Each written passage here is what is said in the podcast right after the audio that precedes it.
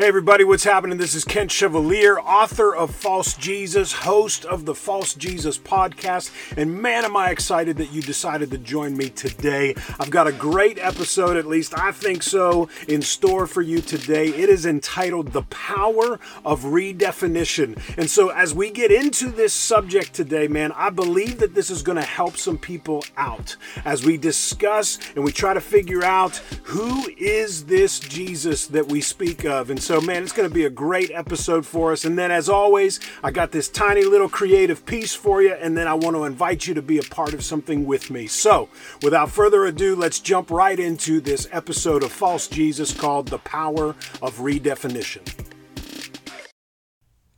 With every fantasy football season, I have to name my new team.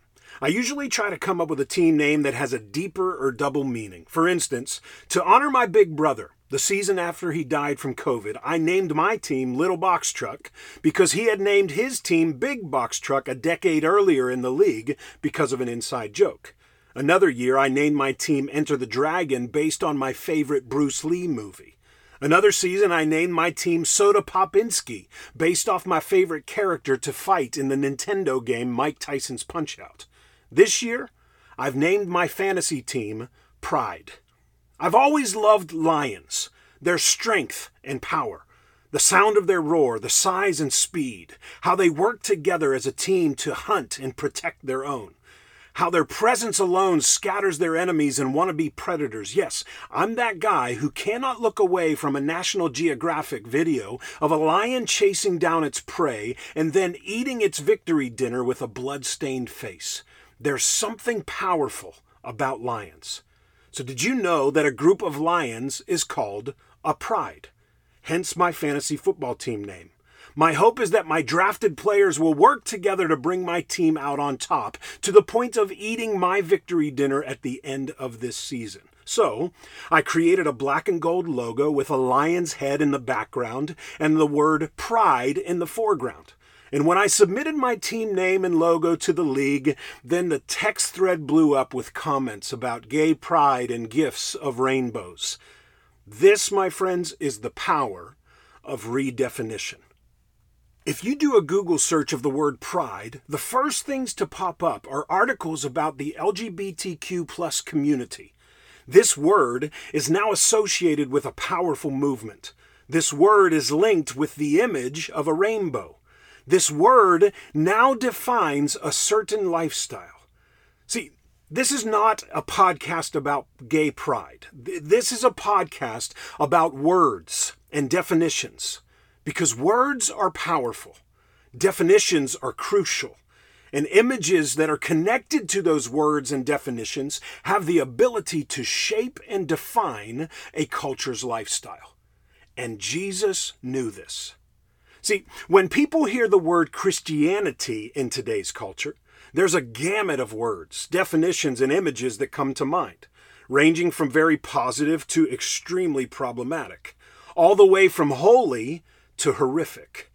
This is why it's so important to examine the words and the lifestyle of Jesus alone, who's the centerpiece of the Christian faith.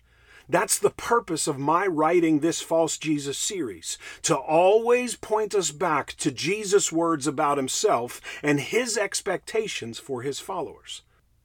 Recorded in John 13, Jesus spoke very specific words of what he expected to define his disciples. He even gave them, and therefore us, a living image, and an example from his own life that he hoped would burn into their hearts to solidify the Christian lifestyle. Look at this from John 13. Jesus, knowing that the Father had given all things into his hands, and that he had come from God and he was going back to God, rose from supper. He laid aside his outer garments, and taking a towel, he tied it around his waist. Then he poured water into a basin and began to wash the disciples' feet and to wipe them with the towel that was wrapped around him. When he had washed their feet and put on his outer garments and resumed his place, he said to them, Do you understand what I've done to you? You call me teacher and Lord, and you're right, for so I am. If I then, your Lord and teacher, have washed your feet, you also ought to wash one another's feet. For I've given you an example, that you also should do just as I have done to you. Truly, truly, I say to you, a servant is not greater than his master, nor is his messenger greater than the one who sent him. If you know these things, blessed are you if you do them. So a new commandment I give to you, that you love one another, just as I have loved you. And you're also to love one another. By this, all people will know that you are my disciples, if you have love for one another. See, this is the image that Jesus wanted to be seared into his disciples' minds. The Son of God, the most powerful person in the room, humbled himself to wash his disciples' feet.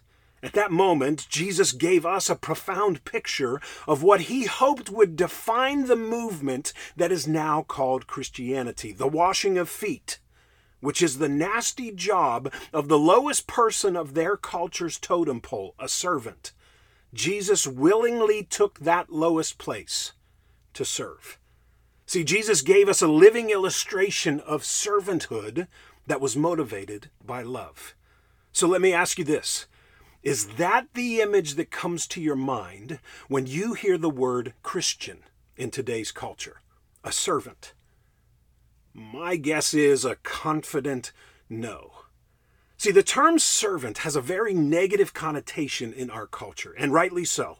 Images of slaves being abused by their masters come to mind. This word conjures up a horrible American history of 400 years of the grossest violence against those who were treated as less than humans.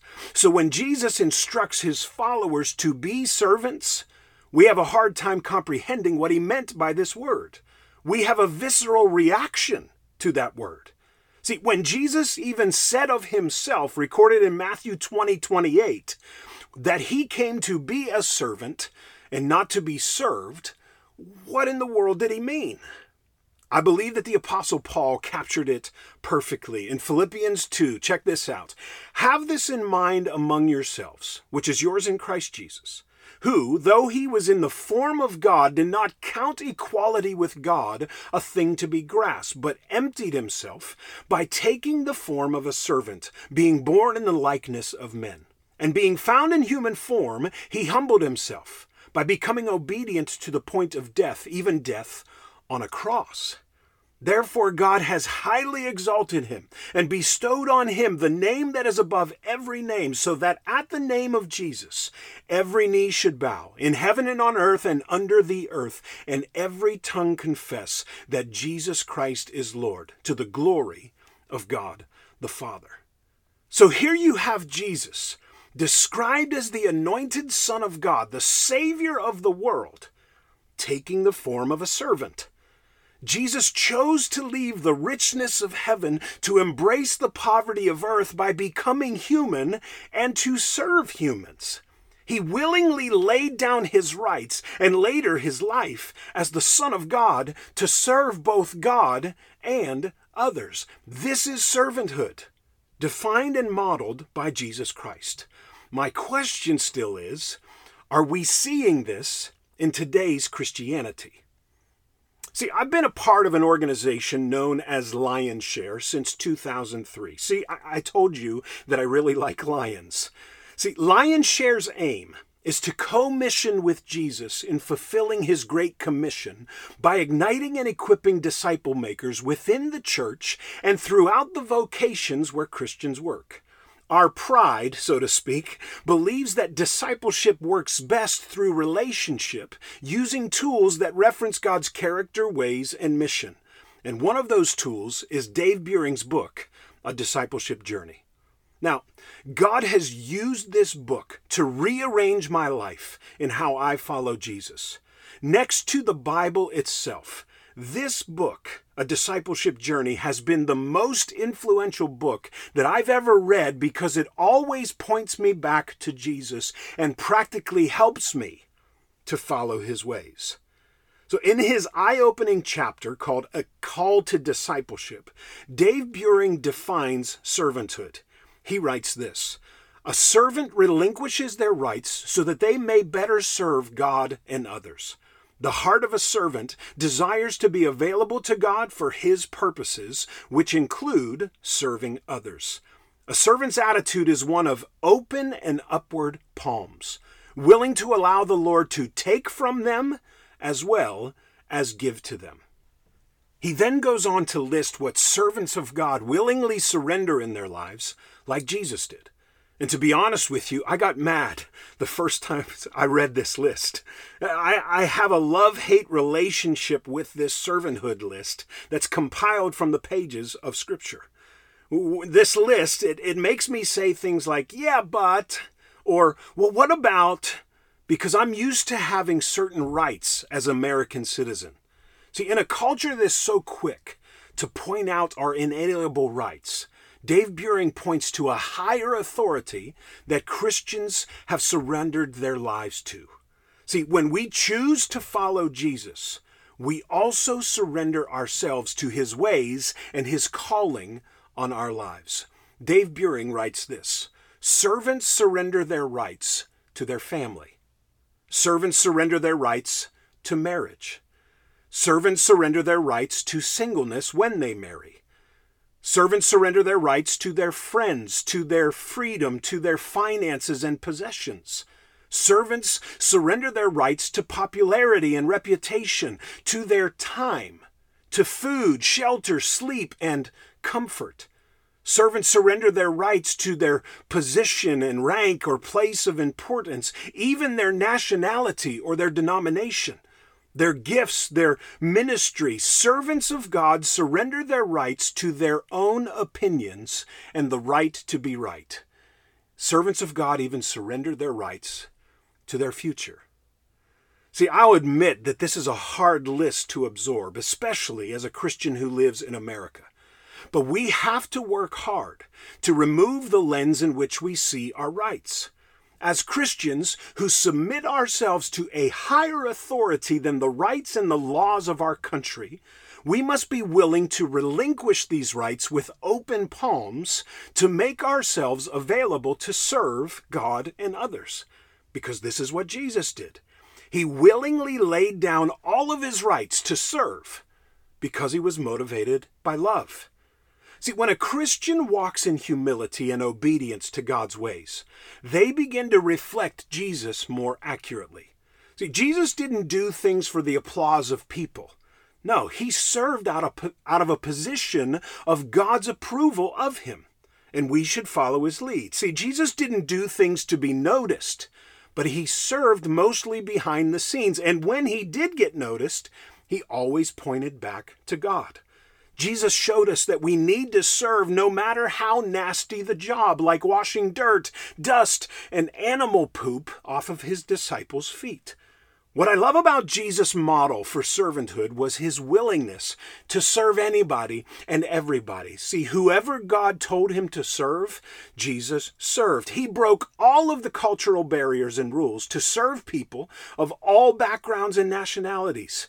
In fact, he continued to serve the very people who mistreated him the most, and even those who eventually killed him. This is the Christian's model. See, Jesus showed us how to serve, even in his death on the cross. And that is the call of every Christian. We are to die to ourselves. Motivated by our love for God and others, we are to pick up our cross daily and follow Jesus' example. Take a look at Matthew 16 24 and 25. Servants of God, die to self and live for God and others. See, the problem is, is that we live in a world where self is king. We even take pictures of ourselves and post them on social media, and these pictures are called selfies. We're taught from the beginning to seek what is best for, quote, me and, quote, mine. Chase your dream. Work hard to get yours. Our lives revolve around self. Now, this is nothing new. This is natural. We're born to prefer ourselves. But, friends, Jesus taught a different way. Jesus taught that we need to die to self. And what I love about Jesus is that he didn't just teach it, he lived it. Jesus taught that servants die to self will to do God's will. And he did that by going to the cross. Jesus modeled for his followers that it's always better to die to pleasing yourself in order to please God. Jesus showed us that servants die to relying on themselves to put their full trust in God. Jesus taught that God's ways are always more important to a Christian than their own opinions. See, Jesus didn't just teach these things, he practiced what he preached. Jesus went all in on servanthood. That's why he could expect this of his followers. The challenge to all Christians is to follow Jesus' lead. According to Jesus, dying to self is not an option. Servanthood, motivated by love, is what Jesus expects. Remember, Jesus commanded it. Jesus said to his disciples, recorded in John 13, He said, A new commandment I give to you, that you love one another, just as I've loved you. You're also to love one another. By this, all people will know that you're my disciples, if you have love for one another. See, this command to love comes right on the heels of Jesus washing his disciples' feet. Therefore, you and I cannot separate love from serving God and others. This is how Jesus redefined servanthood. Jesus, who, by the way, is also referred to as the Lion of Judah in Revelation 5 5, the overcomer, the victorious Lion King, he willingly chose to lay down his crown. Motivated by love, he laid down his rights, all the way to the point of laying down his life for you and me. Servanthood, motivated by love. This is a powerful redefinition of that word. This is what Jesus' pride should be known for. And now you know the deeper meaning of my fantasy football team name this season. Before you go, let's be really honest with each other. No person is going to get this right 100% of the time. God knows I don't. And you can also ask my wife and my daughters. See, our natural response is to think about ourselves and do what's best for ourselves. And my guess is that if you have a beef with Christianity or Jesus, it's likely because you've been around a Christian or stumbled upon one on social media who didn't follow Jesus' example. And I totally understand that. This is why I have a core conviction in writing these newsletters, hosting this podcast of False Jesus. We need to carefully examine the life and the teachings of Jesus himself before we throw out all of Christianity based on the behavior of his followers who are incapable of getting this right 100% of the time. So please, don't take their word for it. Don't even take my word for it. Take Jesus' word for it. Look at his life and then make your decision.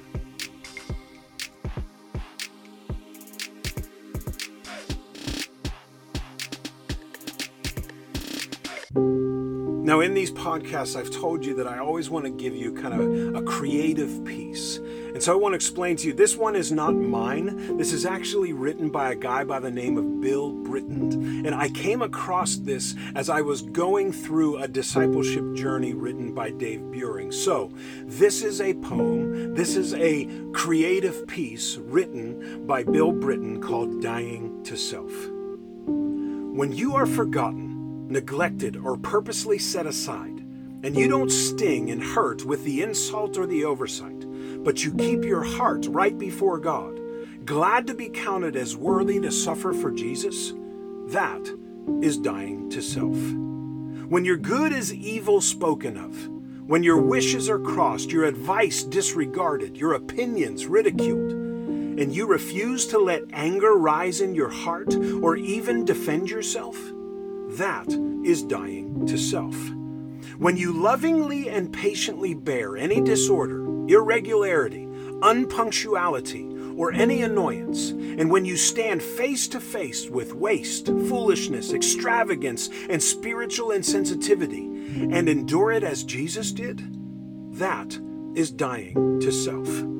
When you are content with any food, clothing, climate, culture, and any interruption by the will of God, that is dying to self. When you never care to refer to yourself in conversation or to record your own good works or itch after commendations, when you truly love to be unknown, that is dying to self.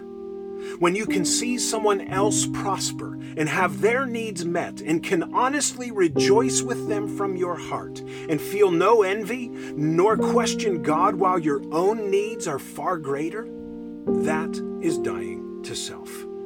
When you can receive rebuke and correction from one of less stature than yourself and can humbly submit inwardly as well as outwardly, finding no places of rebellion or resentment rising up within your heart, that is dying to self. That's an incredible piece by Bill Britton. So here's my question for all of us as we end here today Are you dead yet?